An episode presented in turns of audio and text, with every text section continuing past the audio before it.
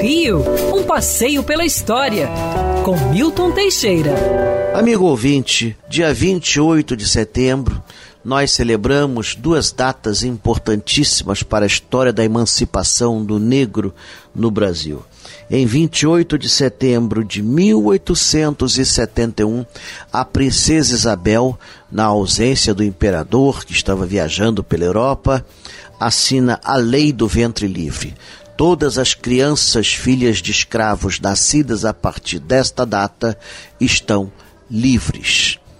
Tudo bem, tinha um, um segundo artigo maroto que era mais ou menos assim. Porém, deverão prestar serviços gratuitos a seus senhores à guisa de compensação até completar 28 anos.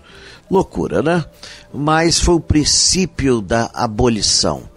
Na época, isso foi festejado como verdadeira abolição da escravidão no Brasil.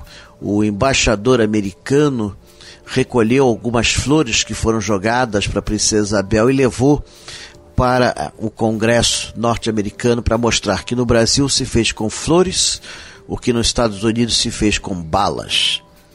Alguns anos depois, em 28 de setembro de 1885, tivemos a Lei dos Sexagenários. Todo escravo com mais de 60 anos estava livre. Era uma lei meio para inglês ver, porque nem os brancos chegavam aos 60 anos, quanto mais os escravos. E se chegassem, estavam tão depauperados que não podiam fazer muita coisa. Mas finalmente, a 13 de maio de 1888, tivemos a Lei Áurea e a partir dessa data a escravidão entrou para a história.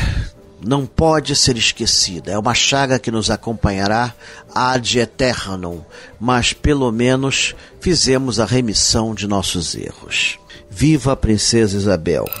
Quer ouvir essa coluna novamente? É só procurar nas plataformas de streaming de áudio. Conheça mais dos podcasts da Band News FM Rio.